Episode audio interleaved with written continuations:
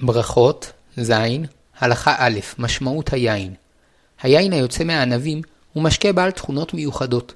הוא גם מזין וגם משמח בזכות האלכוהול שבו.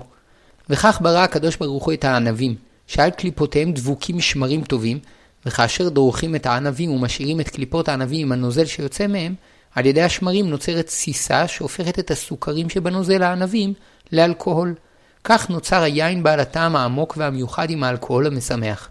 וזה הפרי היחיד שבאופן טבעי בלא צורך בידע מקצועי ומכשירים מיוחדים, אם ידרכו וישאירוהו לתסוס, יהפוך למשקה מזין שיש בו אלכוהול. ואף דוד המלך במזמור ההודעה על פלאי הבריאה, הזכיר את היין המשמח שנאמר, ויין ישמח לבב אנוש. מקובל לחשוב בפשטנות, שראוי לצדיק הרוצה להתגדש, להיות קודר ועצוב, ולהתרחק עד כמה שאפשר מהחיים הממשיים, כדי שלא להיגרר אחר התאוות הרעות, הליצנות והגאווה. אולם לפי הדרכת התורה, הקדושה צריכה להתגלות בכל תחומי החיים, ברוח ובחומר, בהנאה רוחנית ובטעם הטוב. ולא רק למזון המשביע ההכרחי לקיומו של האדם יש ערך, אלא אף ליין המשמח. ואף שכל יהודי מתמלא עונג רוחני בשעה שהוא דבוק בתורה ובמצוות, מכל מקום, כל זמן שהגוף אינו שותף בשמחה, לא רק גופו חסר, אלא אף שמחתו הרוחנית חסרה. ולכן צריך אדם להיות שלם ברוחו ובגופו. וכשהוא שמח על דבר חיובי שעשה, טוב שישתף את גופו בשמחה. וזהו שתיקנו חכמים בכל אירוע חשוב שיש לו ערך רוחני, לברך על כוס יין, כדי שהשמחה הרוחנית תהיה מלווה בשמחה גשמית. וכך תיקנו כוס יין לאירוסין וכוס יין לנישואין, כוס יין לברית מילה וכוס יין לפדיון הבן, כוס יין לקידוש של שבת ומועד וכוס יין להבדלה. ואף לאחר שאדם סועד בחבורה והוא מודה להשם בברכת המזון, תקנו לברך על כוס יין, כדי שהאכילה וההודעה הנמשכת ממנה תהיה בשמחה. וזהו שאמרו חכמים, אין אומרים שירה אלא על היין. השירה היא ביטוי של שלמות, והשלמות מוכרחה לכלול את הרוחניות והגשמיות כאחד. וכן אמרו בזוהר, אין קדושה אלא ביין, ואין ברכה אלא ביין. ואף התורה נמשלה ליין, שאף היא נועדה לתקן את העולם כולו ברוחניות וגשמיות, באמת הטהורה ובשמחה החיונית. ואף ישראל שנבראו לגלות דבר השם בשלמות בעולם, נמשלו לגפן. ולכן נזיר שנודר שלא לשתות יין, יש בנידורו צד מסוים של חטא, כי הוא מונע מעצמו שמחה גשמית שיכולה לתרום לשלמותו. ואמר רבא על עצמו, שבזכות היין ששתה והריח הטוב שהריח, נפתח שכלו לחידושי תורה. ברכות, ז. הלכה ב' הסכנה שבשכרות. כל דבר גשמי, כאשר הוא מתלווה אל הערכים הרוחניים, לא רק שאינו מזיק, אלא אף מועיל ומסייע לגילוים. אבל כשהגשמיות נעשית לעיקר, הרי היא דוחקת את הרוחניות, וגורמת לאדם להיות גס ומגושם.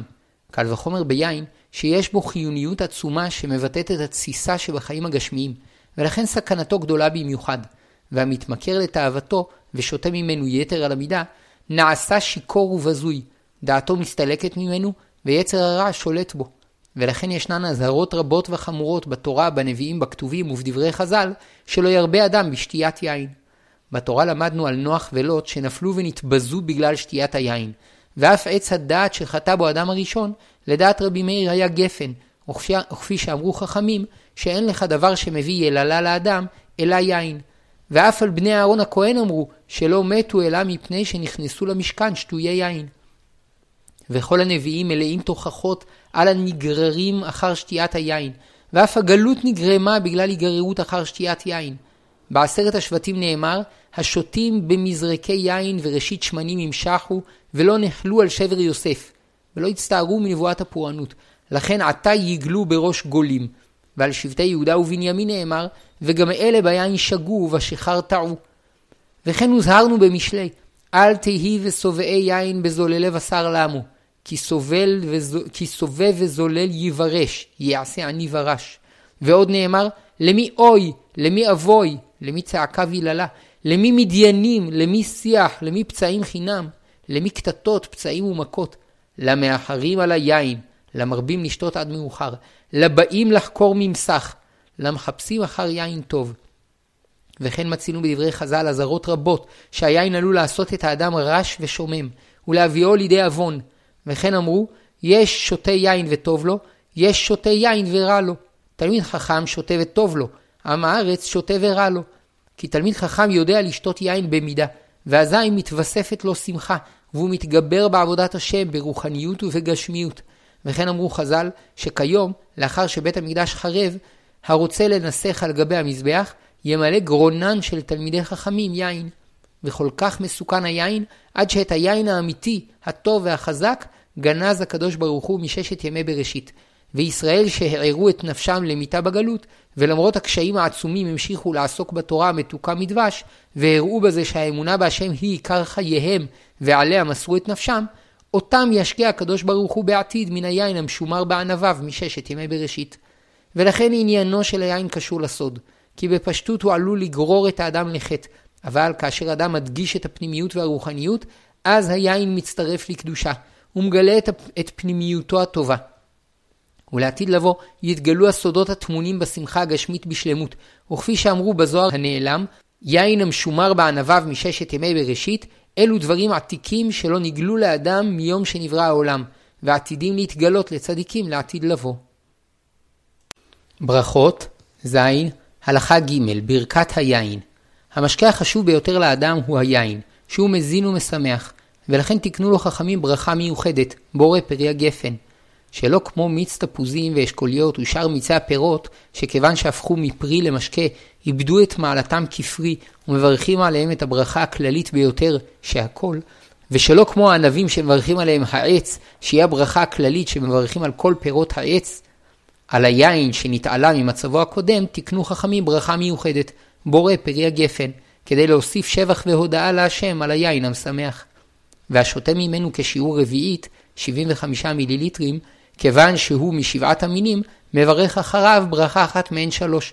אלא שהואיל והיין התעלה ממצבו כענבים, במקום לומר על העץ ועל פרי העץ, כפי שאומרים על פירות שבעת המינים ובכללם ענבים, על היין אומרים על הגפן ועל פרי הגפן.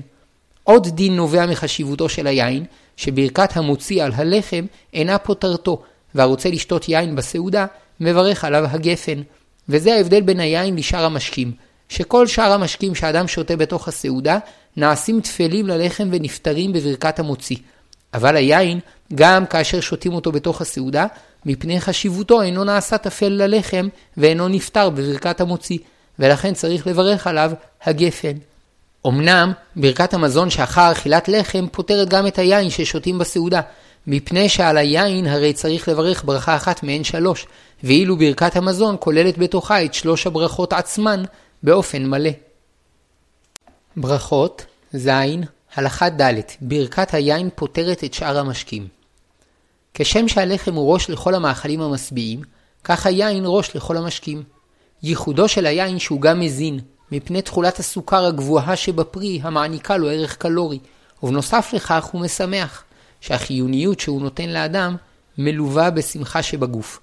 וכשם שברכת המוציא שעל הלחם פותרת את שאר המאכלים שבסעודה, כך ברכת הגפן שעל היין פותרת את כל המשקים, ובתנאי שאותם המשקים יהיו לפניו בעת שיברך על היין, או שיחשוב לשתותם בעת שיברך על היין, או שהוא רגיל לשתותם באותה שעה, שאז הוא פותרם גם בלא שחשב עליהם במפורש.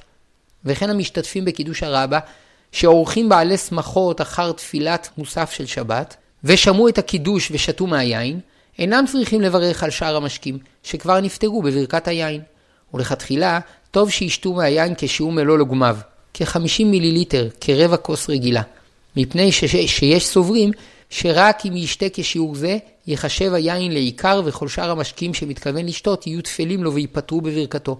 אבל למעשה, גם אם לא שתה מלוא לוגמיו, יכול לשתות משקאות אחרים, מפני שדעת רוב הפוסקים שבכל אופן ברכת היין פותרת את שאר המשקים.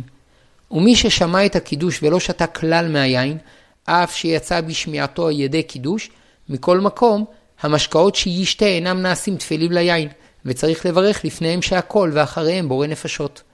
ואם שתה מהיין כשיעור המחייב ברכה אחרונה, בברכת מעין שלוש שמברך על היין, פותר את שאר המשקים. אבל אם לא שתה מהיין שיעור המחייב ברכה אחרונה, ואילו משאר המשקים שתה שיעור המחייב ברכה אחרונה, יברך עליהם בורא נפשות. ברכות ז. הלכה ה' יין שערבו בו מים. בעבר היו היינות חזקים, ולא היו ראויים לשתייה בלא מזיגה במים, והרכב המזיגה המקובל היה רבע יין ושלושה רבעים מים. ואף אם היין היה רק שישית מהתערובת, כל זמן שטעמו היה כטעם יין, היו מברכים עליו הגפן. אבל אם שיעור היין היה רק שביעית, ברכו עליו שהכל. ויש שנוהגים כך עד היום. אבל לדעת רוב הפוסקים, היינות שלנו חלשים יותר, ורק כשהיין הוא רוב כנגד המים, מברכים עליו הגפן. וכך נוהגים בכל היקבים המושגחים על ידי הרבנות הראשית, שבכל היינות אין שיעור המים מגיע למחצית. וכיוון שבחלק מהיינות כבר ביקבים נותנים מים, יש להיזהר שלא להוסיף בהם עוד הרבה מים, שמא על ידי תוספת המים יהיו המים רוב כנגד היין, ולדעת הרבה פוסקים כבר לא יוכלו לברך עליו הגפן. אבל קצת מים, שכמעט ואינם משנים את טעם היין, אפשר להוסיף לפני השתייה. וגם המים הללו שמוזגים לקראת השתייה, מצטרפים לשיעור רביעית לברך אחר היין ברכה אחרונה. ברכות, ז, הלכה ו', יין מבושל ומיץ ענבים. גם אם פסטרו או בישלו את היין, מברכים עליו הגפן, שאין הבישול משנה אותו. וכן אם הוסיפו לו סוכר, או דבש, או מיני טעם אחרים, כדוגמת מה שרגילים להוסיף ביין קונדיטון, כיוון שהיין הוא העיקר, והם באו להטעימו, ברכתו הגפן. וכן על ורמות ששותים להנאה, מברכים הגפן, מפני שעיקרו יין, ושאר התבלינים נועדו להטעימו. וכן על מיץ ענבים, אף על פי שאינו משקר ומשמח, הואיל ונוצר מפרי הגפן כמו יין, גם הוא זוכה למעלת היין, ומברכים עליו הגפן, ובברכתו נפטרים כל שאר המשקים. ואם הוסיפו במיץ הענבים קצת מים, כל זמן שטעמו לא השתנה, עדיין ברכתו הגפן. ברכות, ז, הלכה ז, ברכת הטוב והמיטיב על יין נוסף. תקנו חכמים ברכה על שתיית יין נוסף, שאם היו שותים יין, ואחר כך באו לשתות יין מסוג אחר, למרות שכבר ברכו על היין הראשון הגפן, יברכו לפני שתיית היין הנוסף, הטוב והמיטיב. וכן אם הביאו להם יין שלישי, יוסיפו ויברכו עליו הטוב והמיטיב. וכך יברכו על כל יין ויין נוסף שישתו.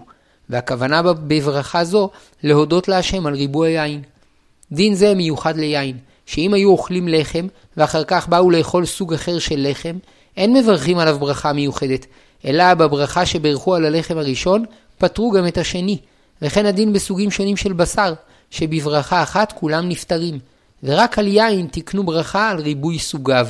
וזאת משום שיש ביין סגולה מיוחדת, שבנוסף לכך שהוא משביע, הוא גם משמח.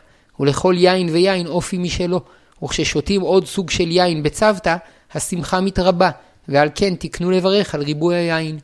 ואין צריך שהיין השני יהיה משובח מהראשון, אלא כל שאין ידוע שהשני גרוע מהראשון, כיוון שהוא שונה, הרי שיש בו איזה חידוש בטעמו או טיבו, ומברכים עליו הטוב והמיטיב. לפיכך, אם היו לפניהם כמה בקבוקים של יינות שונים, יברכו על הראשון הגפן, ועל כל יין נוסף יברכו הטוב והמיטיב. ואפילו אם היו שני הבקבוקים מזן אחד, אם נעשו באופן שונה, או שהם מבציר שונה, עד שיש ביניהם שוני שניכר בטעמו לשותים, יברכו על הראשון הגפן, ועל השני הטוב והמיטיב. ואף אם היין השני זול מהראשון, אם יש בו מעלה מסוימת שאין בראשון, יברכו עליו הטוב והמיטיב. ואם היו לפניהם יין אחד טוב והשני פחות טוב באופן מובהק, הדין הוא שצריך לברך הגפן על היין הטוב יותר, כפי שתמיד צריך לומר את הברכה על המין המשובח יותר. וכיוון שהשני גרוע ממנו לגמרי, כבר לא יוכלו לברך עליו הטוב והמיטיב. ברכות, ז, הלכה ח', תנאים בברכה. אין מברכים ברכת הטוב והמיטיב, אלא כששותים את היין השני, לכל הפחות שני אנשים יחד, מפני שאין שמחה אמיתית בשתייה שאדם שותה לבדו. וכך משמע מלשון הברכה, הטוב והמיטיב, הטוב לו והמיטיב לחברו. וכמובן שגם שני בני משפחה, כמו איש ואשתו, או אב ובנו, נחשבים כשניים ששותים יחד. ככלל, עדיף שאחד יברך הטוב והמיטיב עבור כל שאר המסובים, שעל ידי כך הברכה נאמרת יותר בכבוד, אבל אם הם טרודים באכילתם ואינם מפסיקים לשתות יחד, עדיף שכל אחד יברך לעצמו. ואם נגמר להם היין הראשון והביאו יין אחר, אין מברכים על השני הטוב והמיטיב, כי אין בו כל כך שמחה של ריבוי יין, שהרי הביאוהו מפני שנגמר להם היין הראשון. היה להם שם יין שלישי, שיש בו איזה חידוש בטעמו או טיבו, גם עליו יברכו הטוב והמיטיב, וכן על יין רביעי והלאה. אולם נכון שבעת שמברכים על היין השני הטוב והמיטיב, לא יהיו על השולחן יינות נוספים שרוצים לברך עליהם אחר כך הטוב והמיטיב, מפני שיש סוברים שאם היו על השולחן ברכת הטוב והמיטיב שברכו על היין השני, חלה גם עליהם. ואם עשו קידוש על מיץ ענבים, ואחר כך בסעודה שתו יין ממש, אין מברכים עליו הטוב והמיטיב, מפני שלדעת כמה פוסקים, אין מחשיבים את מיץ הענבים ליין ראשון, מכיוון שאינו משמח. ואם ערבו בו יין והרגישו בטעמו, יברכו על היין השני הטוב והמיטיב, ובתנאי שיהיה שונה מהיין שערבו עם מיץ הענבים. ויש מחמירים מאוד בדין זה, וחוששים לכל השיטות, וכך יוצא להם שכמעט ואינם מברכים הטוב והמיטיב על יין, וראוי להם שלכל הפחות יערערו בליבם את ברכת הטוב והמיטיב. אולם להלכה, כמעט כל האחרונים הורו למעשה שמברכים הטוב והמיטיב על יין נוסף.